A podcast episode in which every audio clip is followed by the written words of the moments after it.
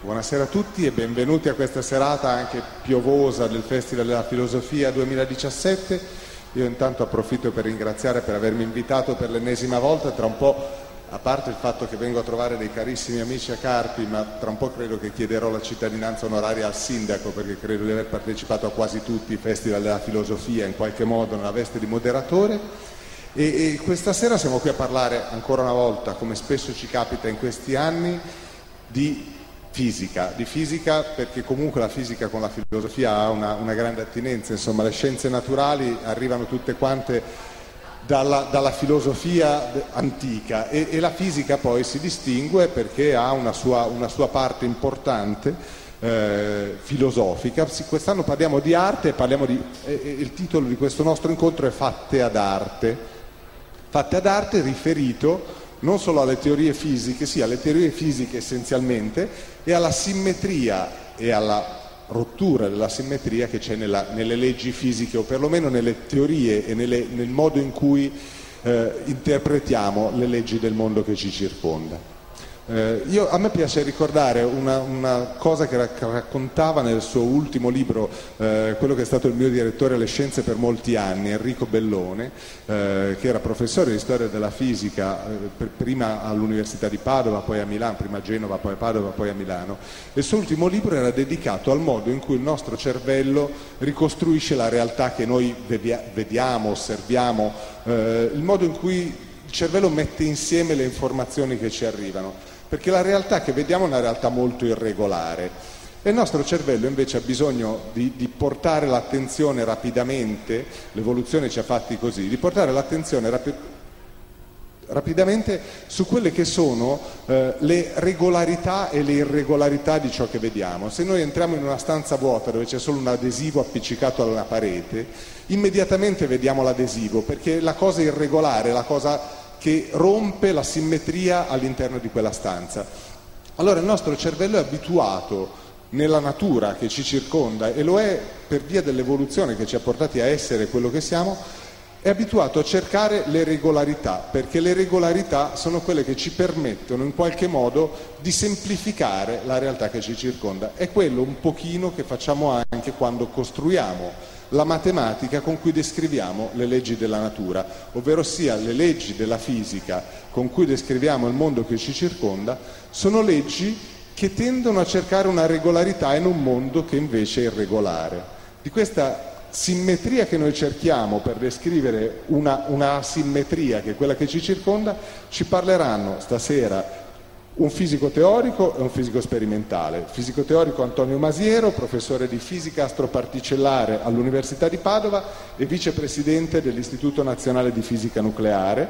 Eh, ha lavorato al CERN, al Max Planck Institute a Monaco di Baviera, eh, all'Università di New York e alla SISA di Trieste. Eh, è un fisico teorico con, con, 200 pubblicazioni all'attivo e che racconta eh, in qualche modo la, la, parte della teoria, il modo in cui noi cerchiamo di descrivere il mondo. Dall'altra parte Nadia Pastrone, mi scuso se ho introdotto prima Antonio, ma sarà il primo a parlare, per cui Maria Pastrone che è dirigente di ricerca all'Istituto Nazionale di Fisica Nucleare di Torino dal 2009, eh, lavora al SEN di Ginevra, eh, è la coordinatrice nazionale dei fisici italiani che lavorano all'esperimento CMS, uno dei due esperimenti insieme ad Atlas che hanno permesso di scoprire l'ormai stracelebre bosone di Higgs.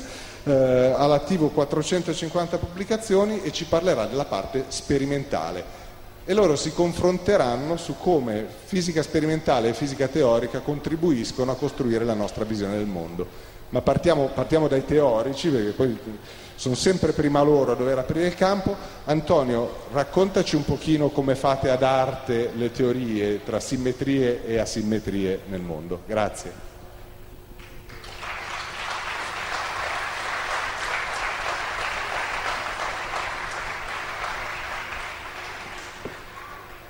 Sì, grazie. Allora, eh, in effetti è un po' una, una, domanda che qualche volta qualche amico mi pone, dice ma, ma cosa fa un fisico teorico? Com'è che pensa queste teorie? Cioè voi arrivate in ufficio la mattina, vi siedete giù e pensate a una teoria, cioè cosa fa in concreto un fisico teorico? Dove, dove le trova queste teorie così? Eh, in effetti, diciamo, il modo di trovare una teoria naturalmente eh, dipende, dipende, ci sono delle volte in cui ci sono delle cose che bisogna spiegare. L'80% della materia che esiste non è fatta della materia ordinaria, la cosiddetta materia oscura. Non c'è nessuna teoria che ci spiega questa materia oscura. Quindi dice guarda, tu fai il fisico teorico, costruiscimi una teoria che cerchi di spiegare questa materia oscura che c'è. Altre volte invece sono problemi proprio teorici che si affrontano. Quindi, non so, per esempio, il secolo scorso le due grandi teorie, relatività, meccanica quantistica, bellissime tutte e due, funzionano benissimo tutte e due, peccato che quando le mettete insieme eh, questo, questo, matrimonio non si realizza, cioè non c'è nessuna teoria eh, compatibile, diciamo, quantisticamente, relativisticamente. Allora, eh, di nuovo, caro teorico, datti da fare, cerca di costruire questa teoria. Eh, bene, a questo punto però la domanda è con che strumenti, cioè quali sono eh, la, la, i segnavia diciamo, per costruire una teoria. Ecco, cruciale, ed è stato veramente cruciale come strumento in tutto il secolo scorso, è stata l'idea che queste teorie si basino su delle simmetrie. La simmetria è un concetto geometrico, adesso vediamo se riusciamo a vedere qui un'immagine, se parte. Eccola qua, eccola qua, guardate che bella. Eh, allora, se io vi mostro questa immagine qua, vedete, bello, se dopo uno vuole essere più raffinato dice, beh, è un'immagine proprio simmetrica, no? vedete che c'è una simmetria destra, sinistra, si può ruotare. Ecco, cosa significa che c'è una simmetria? Visto che queste immagini sono belle, prendiamone anche un'altra. Ecco, questa qua è la regina, la sua scala a Buckingham Palace. Uno dice, è proprio bella, è proprio simmetrica, vedete, la parte di destra, la parte di sinistra. Ecco, questo significa che eh, il fatto che voi potete scambiare la destra con la sinistra si dice che è simmetrico perché facendo questo scambio, quindi facendo un'operazione di scambio, una trasformazione, le cose rimangono le stesse, cioè c'è qualcosa che si conserva, che non cambia quando voi fate questa operazione. Qui ad esempio una volta vi ricordate che c'erano le diapositive, qua sono un mucchio di giovani, ma quelli che hanno qualche annetto in più come sottoscritto, eh, non, non, c'erano i telefonini quando si andava a fare i viaggi, c'erano le diapositive quando si tornava. Tipicamente uno si sbagliava le diapositive, anziché metterle dritte, le metteva rovesciate. Eh, bisognava andare avanti un pochino per rendersi conto se le avevo messe dritte o storte, finché non compariva una qualche imperfezione, un qualcosa che chiarisse cos'è destra e cos'è sinistra. Ecco, questa Tutte queste immagini che avevo mostrato invece sono simmetriche. Ecco, allora, eh, diciamo, da questo concetto che può essere estetico, diciamo, di, eh, di simmetria, per passare a uno strumento matematico si è trattato di mettere, eh, di trasformare queste simmetrie in concetti geometrici, in matematica. Tra l'altro, giusto per dirvi che già hanno una nascita romantica, queste simmetrie dal punto di vista matematico, quello che ha avviato tutta la, la simmetria come concetto matematico è un certo matematico che si chiamava Galois che, poveraccio, questo non abbiamo ancora capito perché, a 21 anni eh, decide di sfidare a duello uno che si sapeva che era uno dei migliori tiratori eh, di Francia la sera prima, probabilmente intuendo che la mattina dopo sarebbe andata a finire male per lui, questo qua in poche ore scrive questi famosi fogli che danno l'avvio alla teoria della simmetria, diciamo, la teoria dei gruppi che sta alla base della simmetria. Un pochino, un po' di tempo più tardi, arriva questa, questa signora si chiama Amy Netter e mi piace citarla perché Einstein, quando lei è morta, Einstein eh, scrisse su un giornale che è stata la più grande matematica di tutti i tempi, secondo Einstein, Peccato che lei non eh, sia stata ammessa all'Università di Göttingen a poter fare la sua laurea in matematica, in quanto la motivazione ufficiale era che essendo donna questo violava lo statuto dell'università. Ecco, però grazie a questa signora, vedete, questa corrispondenza tra simmetria e qualcosa che è conservato, ricordatevi la scala di destra, la scala di sinistra, le cambio, rimane conservata la stessa immagine. Ecco, la Nether riesce a tradurre questo concetto dicendoci guardate, ogni volta che c'è una simmetria in natura c'è una qualche quantità che si conserva. Pochino più tardi, qua siamo alla sera del 4 dicembre 1930. Questo signore che vedete qua è un signore, una, è un famoso professore tedesco, una persona eh, piuttosto seria, solida. Quella sera del 4 dicembre però ha un improvviso colpo, diciamo così, di, eh, di matto. Di matto perché? Perché vedete c'era un problema che non si riusciva proprio a risolvere quello che sta lì a sinistra è un nucleo che decade in un nucleo che sta lì a destra, vedete, e si vedeva venire fuori un elettrone. Allora la gente misurava l'energia del nucleo di partenza, quindi quanta energia c'era all'inizio, l'energia del nucleo finale più l'energia dell'elettrone e sapete cosa succedeva? Che i conti non tornavano, cioè c'era più energia all'inizio che non alla fine. Eh, uno dice ma come? l'abbiamo imparato anche noi fin dalle elementari, no, che l'energia non si crea, non si distrugge, tutte queste storie, cioè l'energia si conserva, all'inizio ce ne deve essere tanta quanta alla fine. Allora qui eh, persone di buon senso, io probabilmente mi sarei messo tra queste persone di buon senso, dicevano, beh, come succede spesso nella vita, è quasi sempre vero. È vero in tutti i casi, tranne in quei pochissimi casi in cui non è vero. E questo è uno dei pochissimi casi, è una violazione della conservazione dell'energia. Invece questo signor Paoli è così fiducioso nella conservazione dell'energia che è legata a una simmetria fondamentale in natura, è la simmetria per cui se voi fate un esperimento adesso o lo fate fra cinque minuti, il risultato non può cambiare cioè questa simmetria di eh, portarsi avanti o indietro nel tempo. Il risultato di fisica deve essere lo stesso. Questo è legato alla conservazione dell'energia. Lui è convintissimo che in natura l'energia non può essere conservata. Eh, poche storie, ma se ce n'è di più all'inizio e ce n'è meno alla fine, allora come si fa?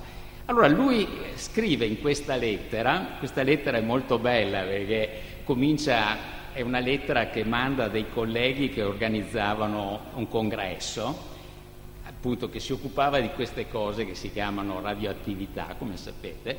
Allora dice, eh, care signore e cari signori radioattivi, eh, io mi sono cimentato su questo problema per un mucchio di tempo, sono convinto che la simmetria in natura e quindi la conservazione dell'energia non può essere violata. Quindi vi dico che deve esistere una particella alla fine che non si vede, anzi vi dico ancora di più, che probabilmente non si vedrà neanche mai, però deve esistere perché questa energia deve essere conservata.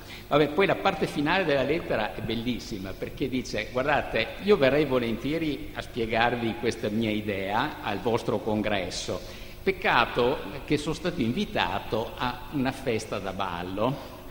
Eh, dice, eh, poi c'è anche un gossip che sia stato accompagnato da, eh, da una signora affascinante. Comunque sono stato eh, eh, invitato a questa festa da ballo, quindi non posso venire, però vi lascio questa cosa scritta. Morale della storia, quella particella, un, bel po' di anni dopo, sono riusciti addirittura i nostri amici sperimentali a trovarla. E guardate che questo è veramente formidabile, cioè capite, una simmetria che è un qualcosa che noi pensiamo nella nostra mente, un concetto geometrico, questo di conservazione dell'energia, spinge una persona a pensare che possa esistere, quindi corrispondere a questo concetto della nostra mente, l'esistenza di un qualcosa di fisico, una vera particella. Anni dopo viene trovata in un esperimento questa particella ed è quella che chiamiamo neutrino. Andiamo avanti un altro po'. Allora, vedete, eh, di epigrafi sulle tombe ce n'è una varietà enorme, però questa si dice che sia l'unica epigrafe che consiste in una formula, in un'equazione. Questo è il signor Dirac, questa qua è la tomba, il cenotafio veramente, che trovate a Westminster. Se andate a Westminster trovate una bellissima, grandiosa tomba con una scritta molto altisonante, quella è la tomba di Sir Isaac Newton poi vicino c'è anche questo mattoncino qua, vedete? E qui non c'è neanche una parola, c'è scritto qua riposa sto signor Dirac e poi sotto c'è scritto fisico, punto, e, e poi un'equazione. Ora vedete, questi 4-5 simboli che ci sono qua sono formidabili. Cioè questa equazione descrive la storia di una particella e siccome questa particella che lui descrive è l'elettrone, ma è una particella simbolo di tutte le particelle elementari, cioè dell'elementare della materia, ebbene questa equazione descrive come evolve una di queste particelle. Formidabile equazione considerata da qualcuno la più bella equazione del mondo, perché veramente racchiude in pochi simboli ci dice cosa fa la materia, come si comporta dal punto di vista della meccanica quantistica. Beh, il signor Dirac, eh, però, dice, oltre che a scrivere questa equazione, la vuole anche risolvere.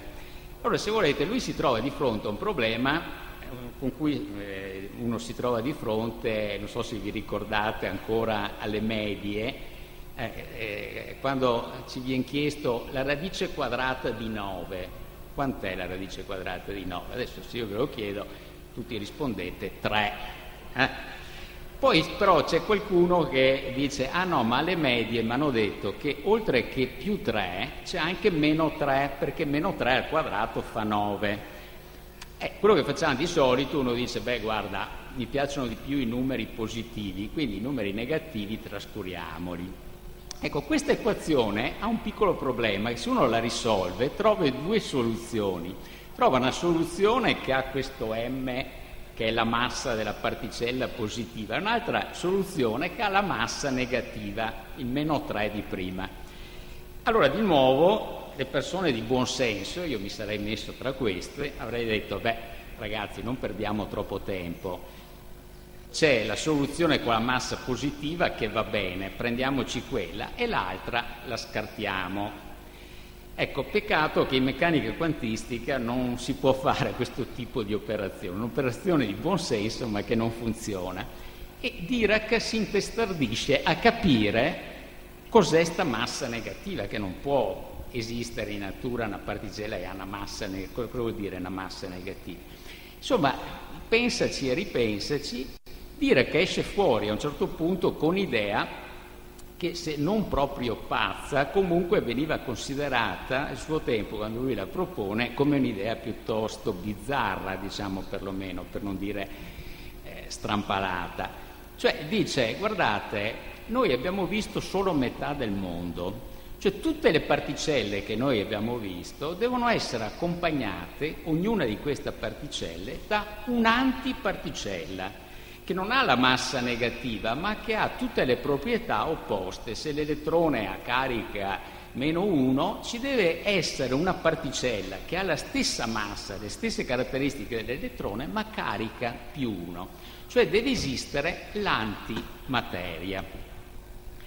Ora, per un paio d'anni questo povero Dirac, ci sono anche delle vignette che adesso qua non ho portato, ma che eh, lo prendono chiaramente in giro e se ci pensate un attimo, l'idea sembra veramente molto bizzarra. Come mai allora non le avremmo mai viste? Dove sta questa antimateria? Insomma, beh, morale della storia, un paio d'anni dopo viene trovata l'antimateria. E guardate, eh, se qualcuno di voi eh, deve andare a fare una PET, eh, l'esame PET, eh, lo fa grazie al fatto che un giorno è stata scritta questa equazione che ha questa soluzione dell'antimateria, cioè stiamo utilizzando addirittura per curarci queste, queste particelle di, anti, di antimateria.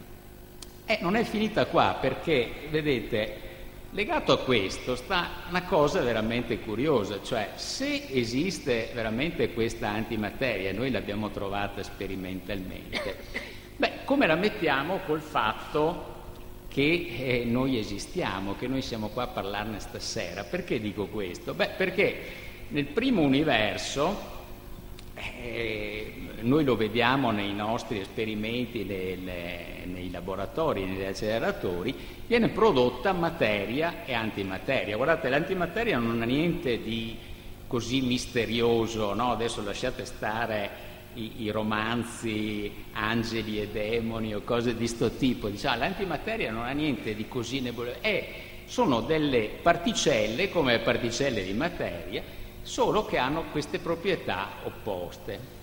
Beh, allora all'inizio noi ci aspettiamo che nel primo universo, in quel brodo caldissimo che c'è dopo, pochi istanti dopo, dopo l'inizio, dopo il Big Bang, ci fossero tante particelle di materia quante di antimateria. Peccato che eh, se voi avete un incontro tra un signore fatto di materia e eh, un signore fatto di antimateria, questo può essere pericoloso il momento in cui si stringono la mano, perché materia e antimateria, messe l'una vicino all'altra, hanno un fenomeno di annichilazione, che poi detto in parole molto povere significa semplicemente che è puff, cioè materia antimateria messe vicina, l'energia si trasforma semplicemente in luce, cioè scompare la materia stessa, è il fenomeno di annichilazione. Eh, allora uno dice, guarda, nel primo universo, i primi istanti, c'era tanta materia quanta antimateria, c'è stata questa grande annichilazione, tutto si è trasformato in energia, la materia non esiste, eh, c'è però una piccola controprova, piccola ma importante, che siamo qua a parlarne. Come mai questo? Beh, la possibilità uno dice, eh, guarda, eh, siamo fortunati che esistiamo, evidentemente eh, insomma, qualcuno ha pensato di fabbricare le cose in maniera che possiamo esistere. Ecco, mh, questa fabbricazione deve essere stata astutissima, ma proprio di un'astuzia veramente eh, eh, geniale o cruciale, perché vedete, bisogna che ogni volta che sono state messe 10 miliardi di particelle di materia, bisogna che in questo universo, al suo inizio, ci fossero 10.000 miliardi di antiparticelle con una differenza di un'unica particella, cioè 10 miliardi più 1 di materia, 10 miliardi di antimateria. Avviene questa grande annichilazione e sopravvive questa particella. Ora, per carità, noi non siamo qua a discutere, noi siamo fisici, non siamo filosofi, e non siamo qua a discutere di quali potessero essere le condizioni iniziali nell'universo e di come possa essere partito, però noi vorremmo una teoria invece in cui se c'è 10 miliardi da una parte e 10 miliardi dall'altra, a un certo punto si sviluppi una simmetria, cioè rimanga un cincinin in più di materia che poi è quel cincinin di materia che ha dato origine a tutto quello che vediamo nell'universo e in particolare anche alla nostra esistenza. Ecco, allora perché questo succeda in questi primi istanti deve esserci stata una violazione di questa simmetria tra materia e antimateria. Ecco, questo è molto importante, cioè, vedete, la la, la vita stessa dell'universo, la sua struttura, dipende sì da questa simmetria iniziale tra materia e antimateria, ma è cruciale che questa sia stata violata e di pochissimo.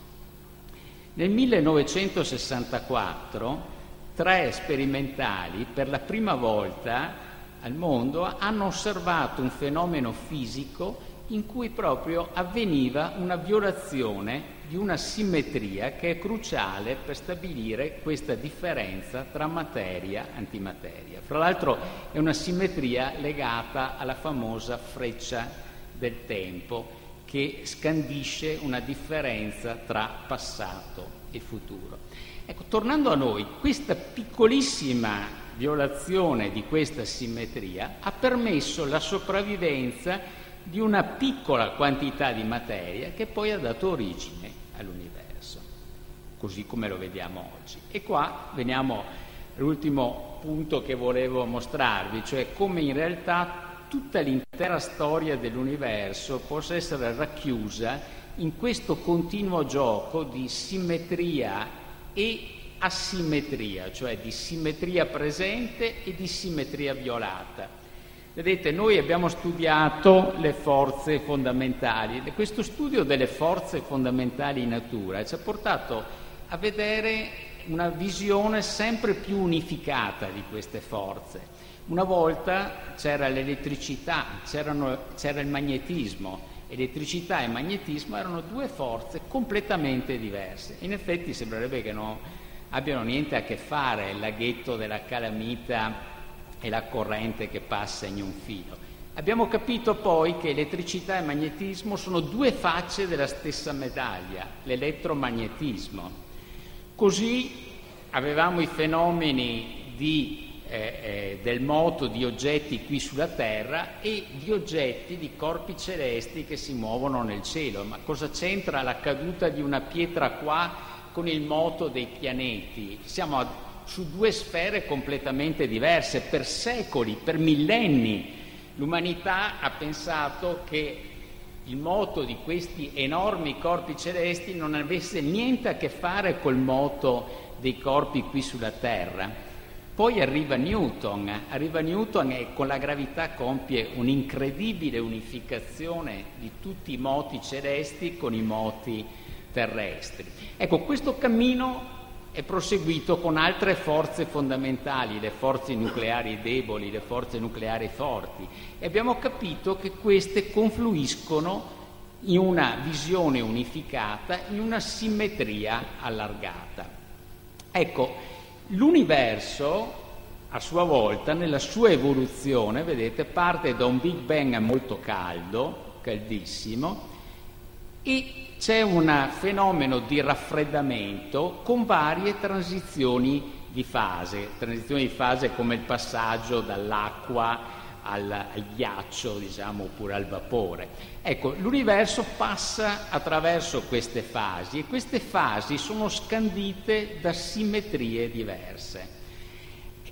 Come noi con le nostre macchine, andando a energie sempre più grandi, vediamo che c'è una unificazione di queste forze, quindi una simmetria unica, più grande, che racchiude le simmetrie più piccole, così nel primo universo noi vediamo che questa simmetria iniziale, che possiamo pensare essere la simmetria massima possibile, viene ad essere violata, ad essere rotta man mano che l'universo si raffredda. Quindi l'universo, così come si presenta oggi, in particolare, in particolare con le eh, imperfezioni di simmetria, perché ci sono zone in cui c'è la materia e zone in cui non c'è non, non, è presente la materia. Ebbene, tutto questo si sviluppa proprio grazie a queste imperfezioni, a queste violazioni della simmetria.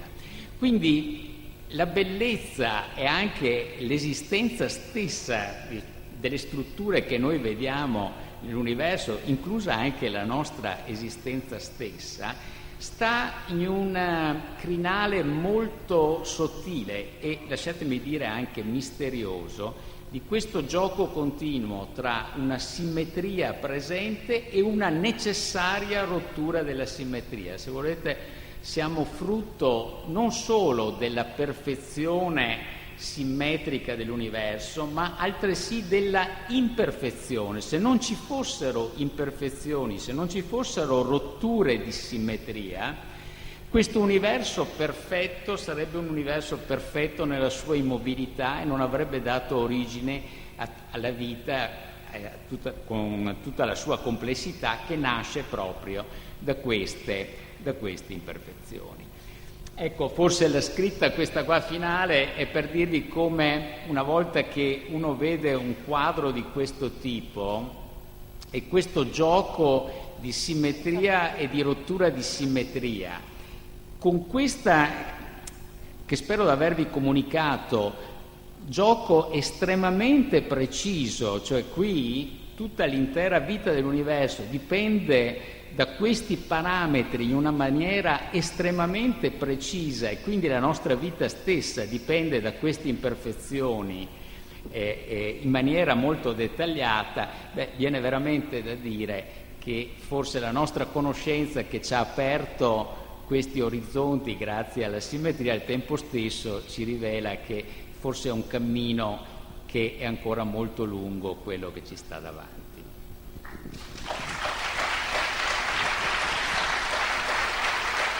Grazie. Grazie Antonio, io, io non so se, se, il tuo amico che ti chiede eh, che, cosa, che, cosa, fai al mattino quando vai in ufficio sia stato soddisfatto della risposta, tutto sommato. Se la risposta era questa qui non ne ho la più pallida idea, però mi ha fatto pensare una cosa, che se dalla fisica teorica, da un'intuizione come quella di Dirac dell'antimateria, eh, o un, nasce una cosa molti anni dopo che è un esame diagnostico che ci aiuta a migliorare la qualità della nostra vita e la nostra salute, dall'altra parte mi è venuto in in mente, che ne so, la teoria del, della, della, radiazione che elaborò Einstein nei primi anni del secolo scorso e che ci ha portati al laser, che è uno strumento che oggi come oggi è di uso comune, oppure la stessa relatività senza la quale non avremmo il servizio di localizzazione sul telefono, perché i satelliti del GPS hanno una correzione relativistica dentro, tutto sommato mi pare che valga la pena di pagare lo stipendio ai fisici teorici a occhio e croce. Grazie, era quello Quindi... che volevo sentirmi dire. e, e, sarebbe bello che, che lo capissimo sempre di più perché grazie a queste straordinarie intuizioni, mezzo secolo dopo o un secolo dopo abbiamo una tecnologia di uso quotidiano fenomenale e formidabile. Però le vostre intuizioni qualcuno prima o poi le deve pur verificare, giusto? E allora viene il momento di andare a parlare con Nadia Pastrone che ci racconta come le simmetrie e le rotture delle simmetrie vengono verificate invece negli straordinari esperimenti che siamo in grado di allestire al giorno d'oggi. Buonasera a tutti. E questa è la prova, il Nobel per la fisica per il bosone di Higgs, che i teorici hanno pensato qualcosa una cinquantina d'anni prima, nel 64, e poi dopo anni, circa 50 anni, dei fisici sperimentali hanno costruito oggetti che sono grandi quanto un palazzo di 4-5 piani e hanno trovato finalmente questa particella che sta scritta in un articolo di due pagine e noi di pagine ne scriviamo già solo tante di autori perché gli autori che, hanno, che firmano questi articoli sono dell'ordine 2000-3000.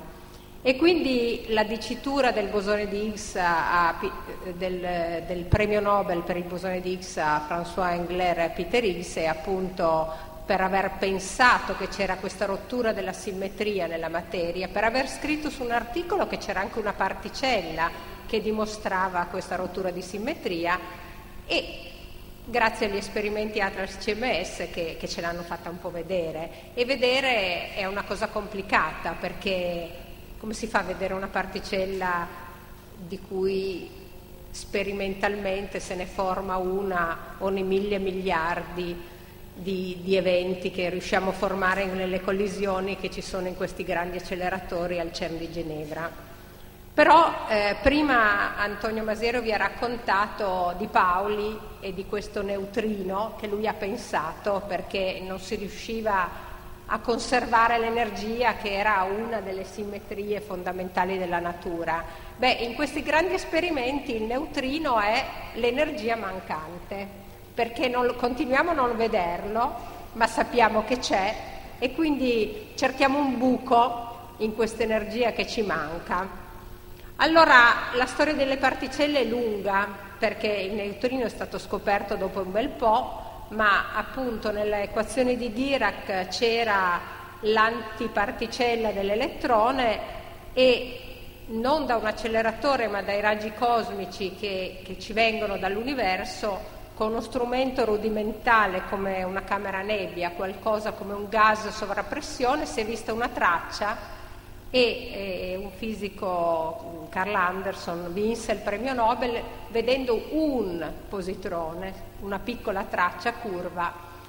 Poi la storia va avanti dal, dalle, dalle sostanze radioattive che emettono particelle che studiavano Marie Curie e Pierre Curie, eh, si va ai palloni che vanno nel cielo e, e vabbè, ci si allontana dalla Terra, la radioattività non c'è più, ma guarda caso queste lastre fotografiche che venivano portate nei palloni vedevano un sacco di tracce di particelle e da lì si è capito che le particelle ci sono nell'universo, vengono, arrivano sulla Terra dal cosmo e quindi man mano, se guardate queste righe che vedete qua dietro, è il, è il, tempo che corre dal 1890 fino ai giorni nostri, si è continuato a trovare sempre particelle più diverse, sono un po' troppe e non si capiva bene come spiegarle e quindi man mano si, si sono cambiati gli strumenti, si sono pensati gli acceleratori di particelle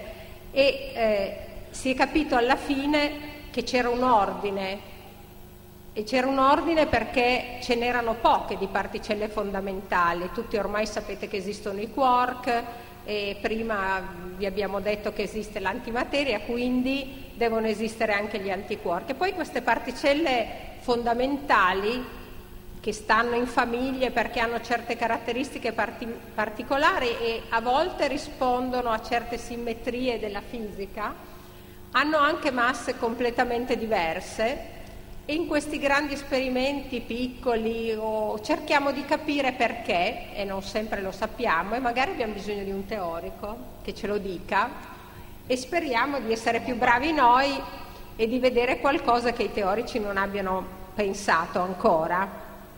Quindi vi abbiamo detto che c'è questo mondo fatto di tante particelle diverse, di massa diversa, ma che hanno che sono come un po' in uno specchio, c'è la materia e c'è l'antimateria.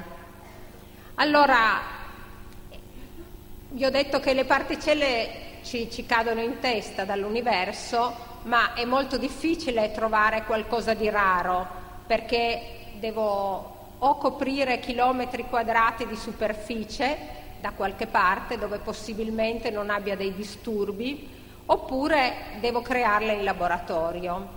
E allora eh, una grossa comunità di fisici sperimentali ha pensato di costruire uno strumento eh, che prima di essere realizzato ha richiesto decine d'anni di lavoro, di disegno e anche delle tecnologie che erano all'avanguardia in tutti i sensi.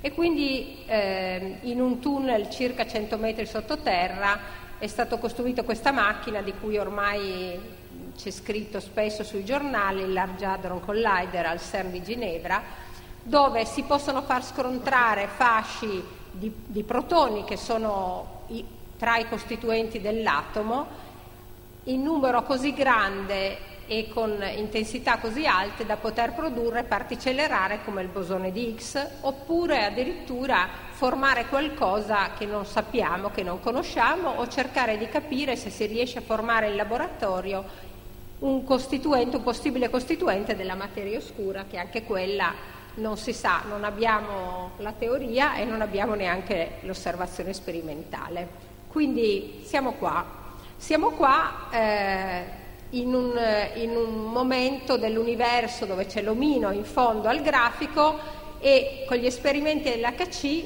andiamo indietro nel tempo perché in qualche maniera riusciamo a riprodurre non proprio il Big Bang, ma siamo molto vicini a qualche frazione di secondo, vicino di millisecondo, vicino all'origine dell'universo.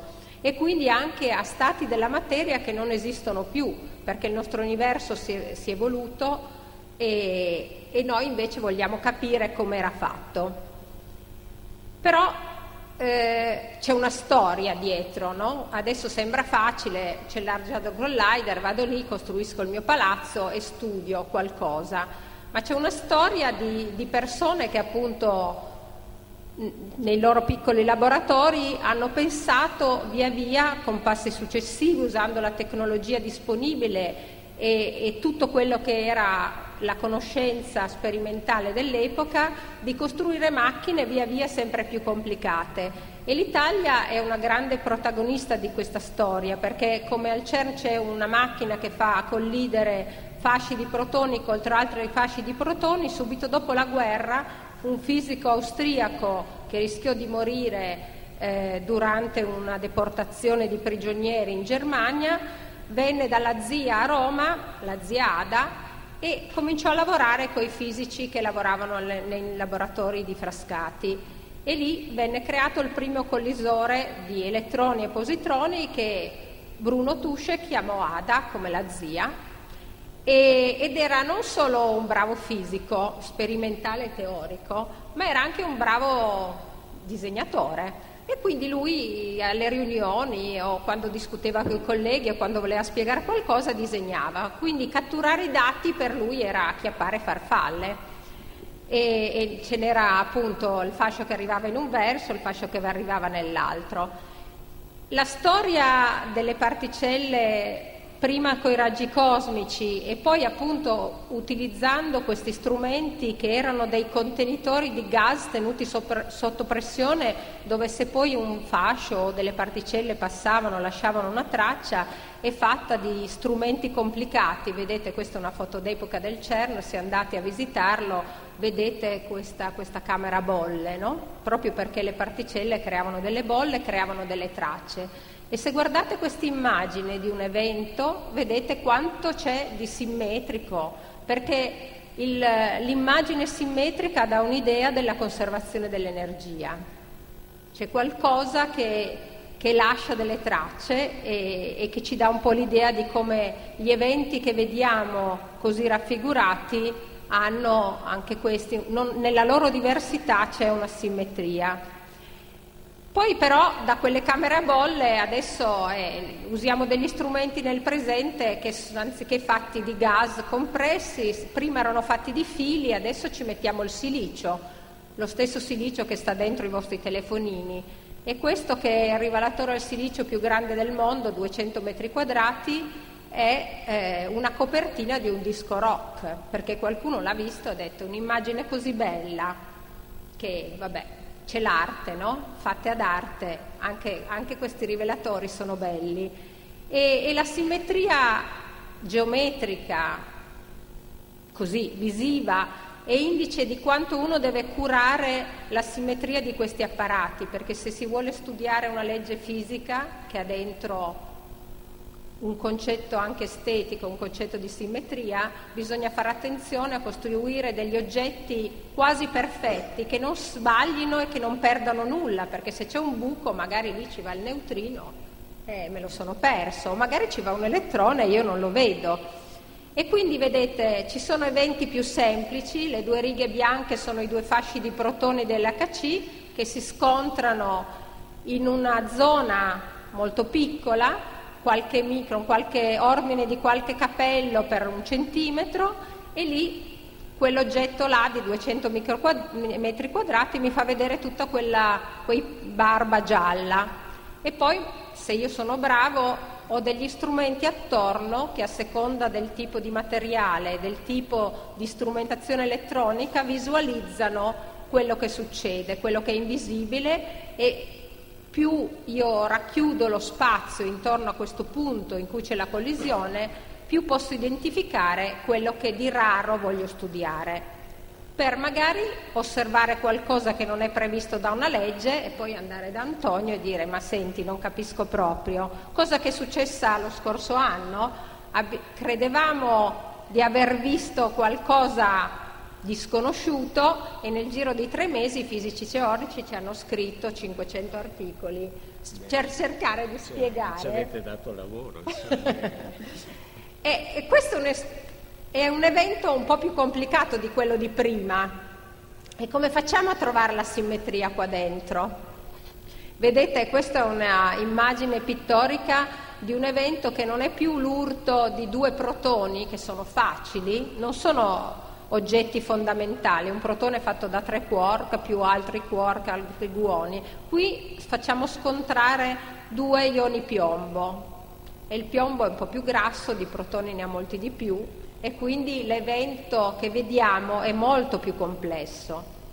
E questi apparati, non so se lo vedete, l'omino qua sotto, è quando si costruiva l'apparato Atlas, uno dei due esperimenti che ha scoperto il bosone di Higgs, il più grande, il più gigantesco, 45 metri di lunghezza e una 25 di altezza, Vedete i magneti superconduttori che sono stati costruiti all'ansaldo, uno costruisce una struttura che naturalmente deve essere simmetrica, lo spazio deve essere tutto chiuso intorno alla zona dove, dove poi vogliamo studiare cosa succede.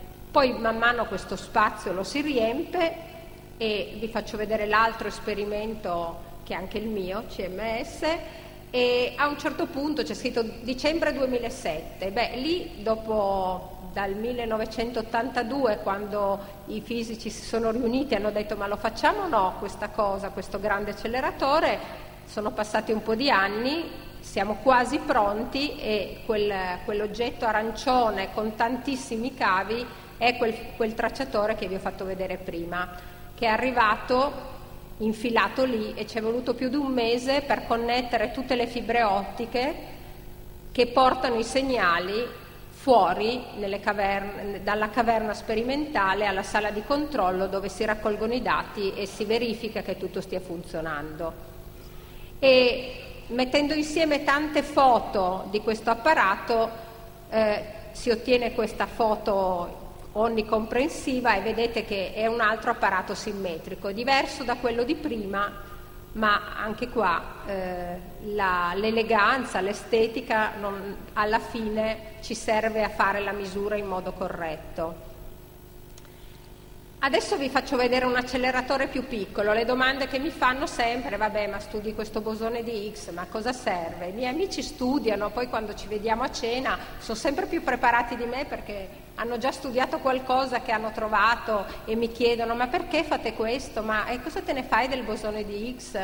E, eh, beh, eh, no, non il bosone di X, ma queste particelle, questi protoni, questi ioni a Pavia al Centro Nazionale di Adroterapia Oncologica vengono usati per curare eh, malati di, di, di, cancro, proprio perché avere delle particelle di un'energia prestabilita ci permette di mandare il, il fascio eh, per la terapia nella posizione esatta dove c'è il tumore. E il motivo per cui ho messo questa, questa, foto è per farvi vedere quanto anche la macchina, anche l'acceleratore è simmetrico. Ci sono dei moduli che si ripetono, ci sono i magneti, ci sono i sensori. In qualche maniera, anche per far funzionare bene un oggetto, la simmetria dello strumento c'è di nuovo. E poi mi piace dire che di nuovo a cosa serve? Questi acceleratori e le particelle o la luce che viene prodotta dal frenamento, dall'accelerazione delle particelle in questo acceleratore ci permette di vedere il DNA, ci permette di studiare, eh, di studiare le proteine, le medicine, quello che vogliamo, la, diciamo, la parte organica de, del come siamo fatti e anche i materiali che costruiamo, questo è il grafene, le strutture, vedete come la natura è simmetrica, vediamo i fiori, vediamo le, le, cose belle che abbiamo intorno, ma anche all'interno c'è una struttura simmetrica. E l'ultima cosa che voglio dire è che anche se studiamo, se vogliamo studiare quello che eh, l'universo ci manda sulla Terra, ad esempio i raggi cosmici che interagiscono con l'atmosfera come se fosse un, un, apparato di rivelazione, lo stesso, fatto diverso, fatto dell'aria della nostra atmosfera, a questo punto i nostri rivelatori devono essere distribuiti in maniera simmetrica su una superficie. Questo è uno sketch del, dell'esperimento G in Argentina e anche lì se vogliamo usa- misurare uno sciame di particelle di altissima energia molto maggiore di quella degli acceleratori di particelle dobbiamo costruire un oggetto, un apparato di rivelazione assolutamente simmetrico per poter capire come questo sciame si sviluppa nell'atmosfera. E poi per tornare al nostro Tushek, lui era bravo a disegnare e quindi anche quando voleva invitare tutti a continuare a fare gli sperimentali, a continuare a provare, a sbagliare, ci ha disegnato questa bicicletta che può andare a destra, a sinistra o forse da nessuna parte, non lo so.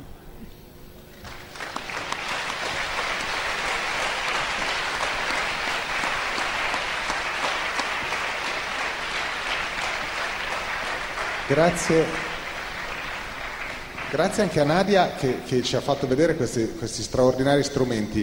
Io che, che, ho avuto la fortuna di visitare San di Ginevra quando ancora Atlas non era, non era, chiuso, era ancora aperto, per cui si vedrà, vi posso dire che, che sono impressionanti per dimensioni ma soprattutto per complessità. Un giorno ho chiesto quanti, se sapevano quanti chilometri di cavi eh, erano stati usati per costruire LHC Atlas e i quattro esperimenti principali che ci sono, mi dissero di no, dopo un qualche mese mi è arrivata una risposta per cui i cavi medi, quelli di, di, media, di media, misura, perché ce ne sono di più grandi, di medi e di piccoli, sottilissimi, i cavi medi credo che eh, facciano un percorso che sia un paio di volte da qui alla Luna e ritorno, una cosa di questo genere, cioè si parla di centinaia di migliaia di chilometri di cavi. Eh, che poi danno, mettono insieme uno strumento talmente perfetto, preciso e meraviglioso che attraverso la formidabile simmetria con cui viene costruito ci permette di osservare dei fenomeni a dimensioni minuscole e però con delle energie straordinarie. In tutto questo però io ho visto anche una simmetria particolare, che è quella per cui ogni tanto i teorici si inventano qualche particella che gli sperimentali non hanno ancora visto e agli sperimentali tocca correre dietro ai teorici per cercare di vedere se questa c'è o no. Dall'altra parte ogni tanto tocca agli sperimentali osservare dei fenomeni che non sono stati previsti dalla teoria e teorici sono quelli che corrono a pubblicare i 500 articoli dell'anno scorso, dopodiché quel fenomeno non c'era, però eh, è un peccato perché i teorici sono i primi tifosi dei risultati degli esperimenti di LHC oggi come oggi, loro sono i primi che dicono trovateci qualcosa che non abbiamo ancora visto.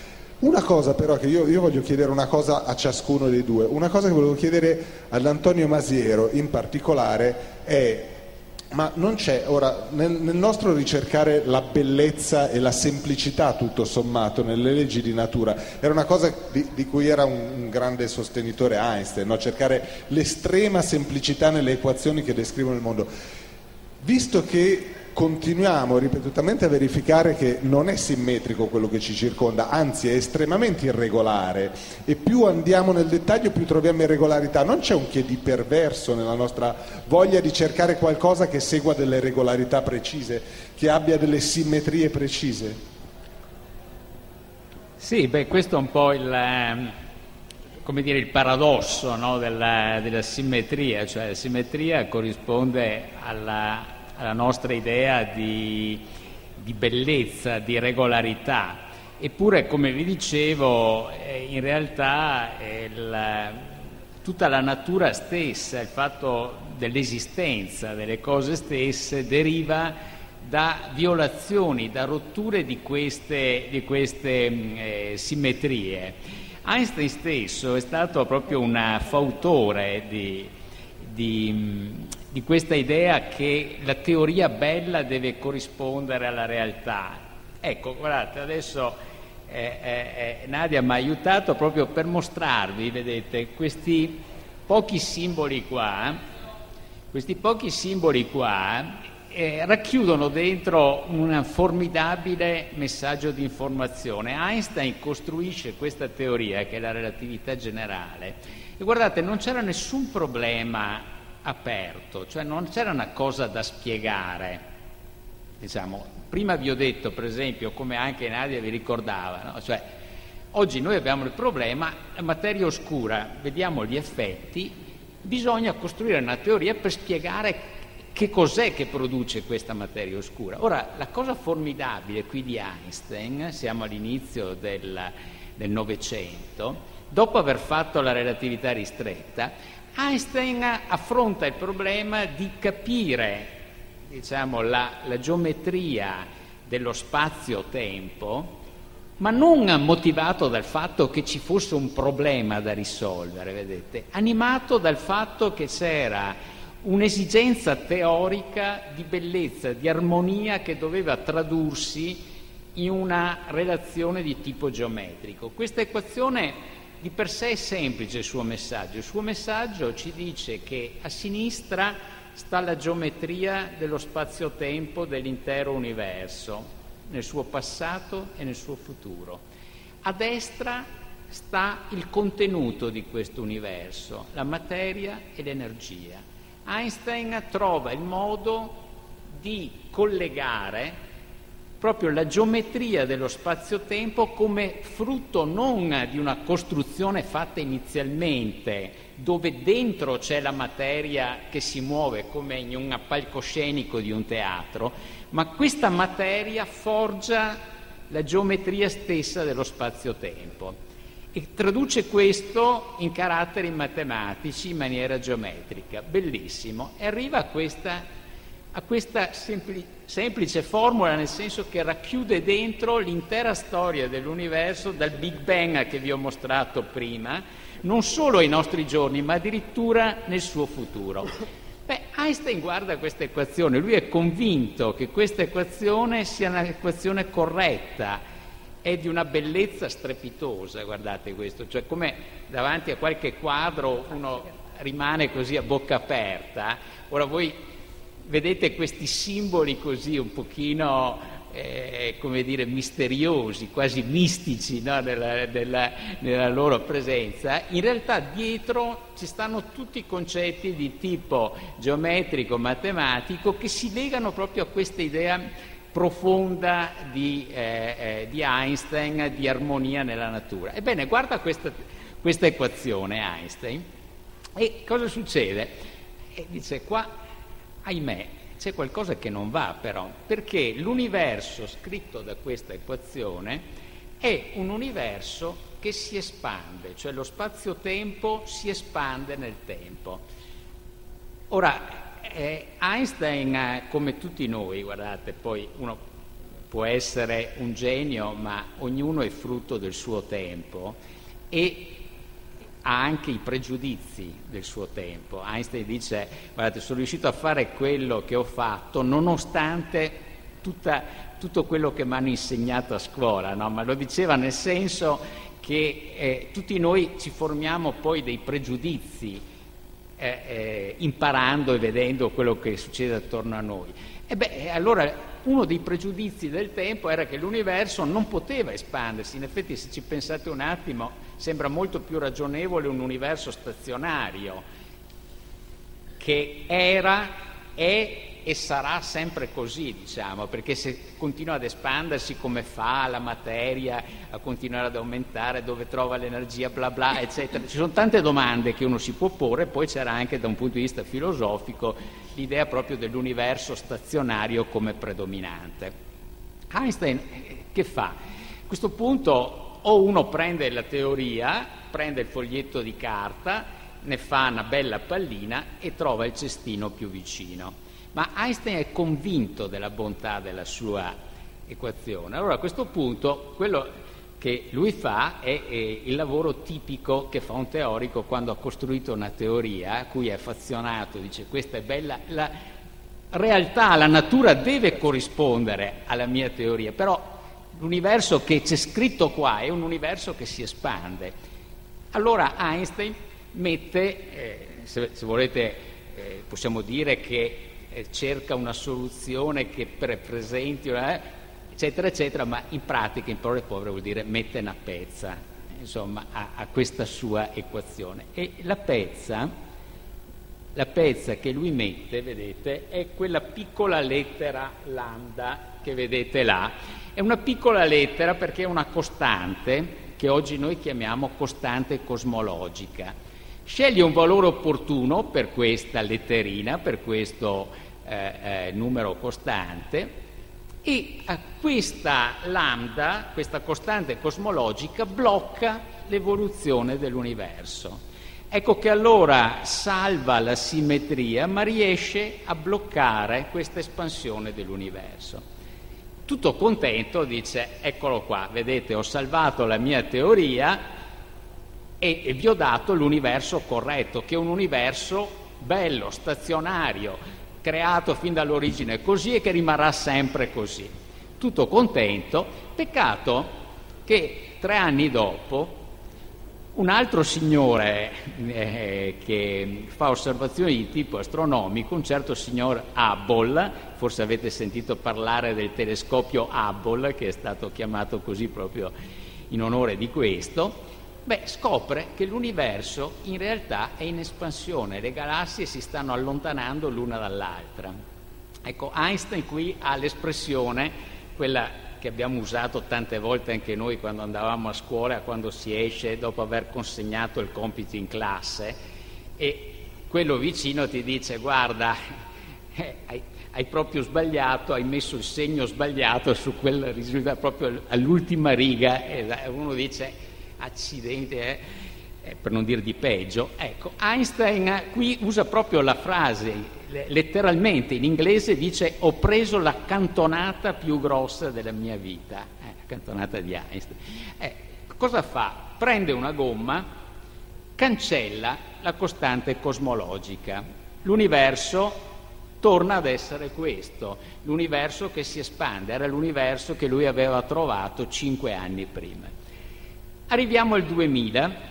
Nel 2000 succede veramente qualcosa che ha dell'incredibile infatti la prima volta che mi hanno portato il risultato sperimentale mi ha detto, dice guarda che hanno fatto delle osservazioni guardando delle supernove molto distanti, hanno trovato che l'universo non solo si sta espandendo, ma si sta espandendo in maniera accelerata, cioè la velocità di espansione dell'universo aumenta.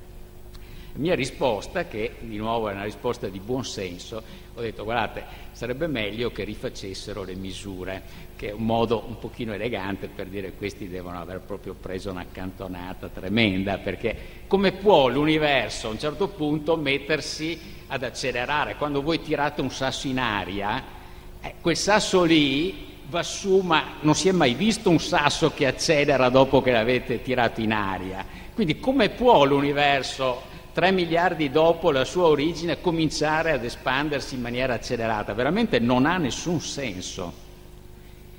Eh, morale della storia, di nuovo, vedete, il buon senso che noi leghiamo spesso a questo discorso di armonia, di bellezza, eh, può condurre a conclusioni sbagliate. Cioè l'universo in realtà nella sua espansione oggi è accelerata, cioè dati poi successivi ci hanno confermato questo fatto. Sapete cosa abbiamo fatto a questo punto? Siamo tornati a questa equazione, ma questa equazione non dà un universo che si espande in maniera accelerata e quindi abbiamo fatto anche noi, un secolo dopo Einstein, abbiamo messo una pezza a questa teoria, cioè abbiamo fatto così anche noi abbiamo rimesso quella costante lambda, piccolo cambiamento, abbiamo messo il segno opposto a quello che aveva messo Einstein e l'universo si espande in maniera accelerata. Ecco, l'esempio che io vi ho fatto, oltre che essere di conforto per tutti gli studenti qua,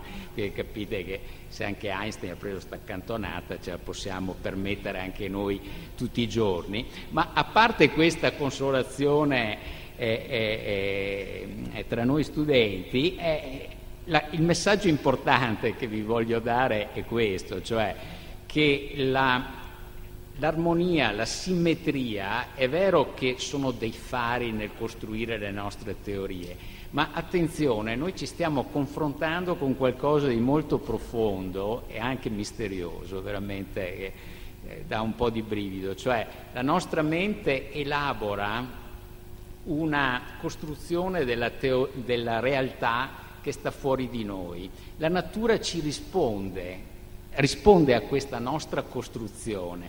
Ecco, noi seguiamo questa eh, eh, simmetria, questa geometria che ci ha condotto il più delle volte, prima vi ho mostrato tutti eh, episodi di successo, Ecco, vedete come qui il percorso diventa accidentato, è un percorso fatto di continui errori, ritorni indietro, cioè la natura veramente alla fine ha quel mistero della frase di prima che vi ho mostrato di Amleto, per cui bisogna stare attenti in questa guida rappresentata dalla simmetria. E ricordiamoci che appunto il, la realtà stessa ci ha mostrato che nasce da questo continuo gioco tra simmetria e rottura di simmetria, tra numeretto che metto, che cancello, che cambio di segno. Ecco, questa realtà nasce proprio da questi continui, continui contrasti e forse questa è anche la bellezza del fatto che ogni giorno diciamo, prendiamo la gomma e cancelliamo, ogni giorno riprendiamo la matita e rimettiamo queste costanti, quindi è sempre questo. Cioè, questo lui, lui, non l'ha detto, però è quello che... che...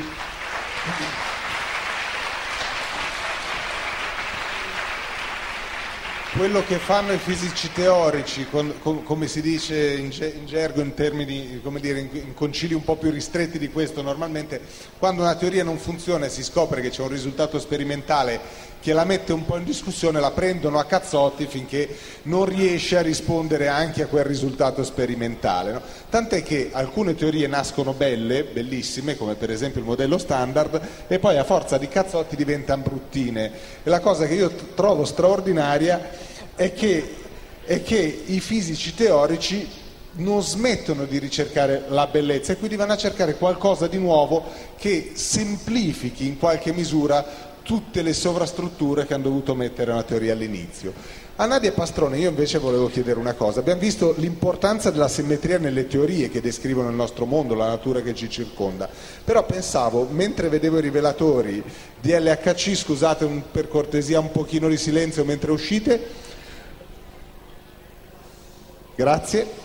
E, e, e, pensavo a un altro esperimento estremamente simmetrico che ha avuto grande successo l'anno scorso con la scoperta delle onde gravitazionali. Ci sono questi straordinari rivelatori costruiti per le onde gravitazionali che hanno bracci lunghi 3 km, quelli di Virgo, 4 km, quelli di Ligo negli Stati Uniti e che sono anche quelli una cosa in cui si va a rompere una simmetria in qualche modo per cercare di rivelare un segnale. Perché abbiamo bisogno di simmetria anche nella sperimentazione? Cioè perché costruiamo i rivelatori così cilindrici, perfettamente cilindrici e non un, una cosa un po' più irregolare, anche a coprire tutto il volume che vogliamo coprire, ma, ma perché abbiamo bisogno della simmetria anche lì?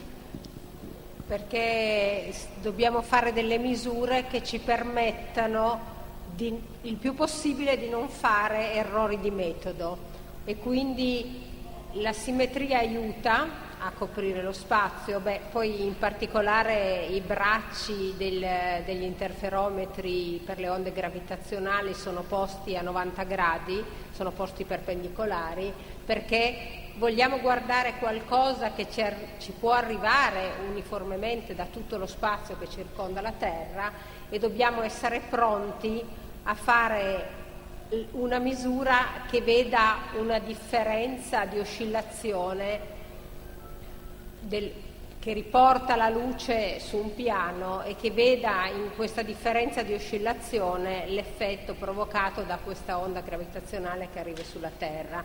Quindi il costruire un oggetto il più possibile noto, il più possibile preciso e il più possibile simmetrico in qualche modo ci permette poi di fare misure con delle precisioni enormi. Non lo so se ho risposto, anche perché i due bracci ortogonali non sono veramente simmetrici, no, ma sono, veramente sono simmetrici. uguali e sono posti in una posizione che ci permette appunto di fare la misura di qualcosa che ci arriva da, da distanze enormi e che noi misuriamo con frazioni di di un componente dell'atomo, insomma. Sì, i, i, risultati in questo caso delle misurazioni sulle onde gravitazionali hanno, hanno una precisione che, che, veramente è, è al, di là, al, di là, dell'immaginazione. Se vogliamo dire che la tecnologia è, è portata proprio all'estremo e la cura con cui ogni particolare viene, viene messo in atto per far sì di fare di portare a termine queste misure così precise richiede un'attenzione, una competenza, una costanza che sono a volte la caratteristica vincente per fare queste misure uniche, perché dopo cent'anni che Einstein ce l'ha predette sono state misurate. Ci è voluto un po' eh, per quello. Eh sì. Io intanto vi ringrazio.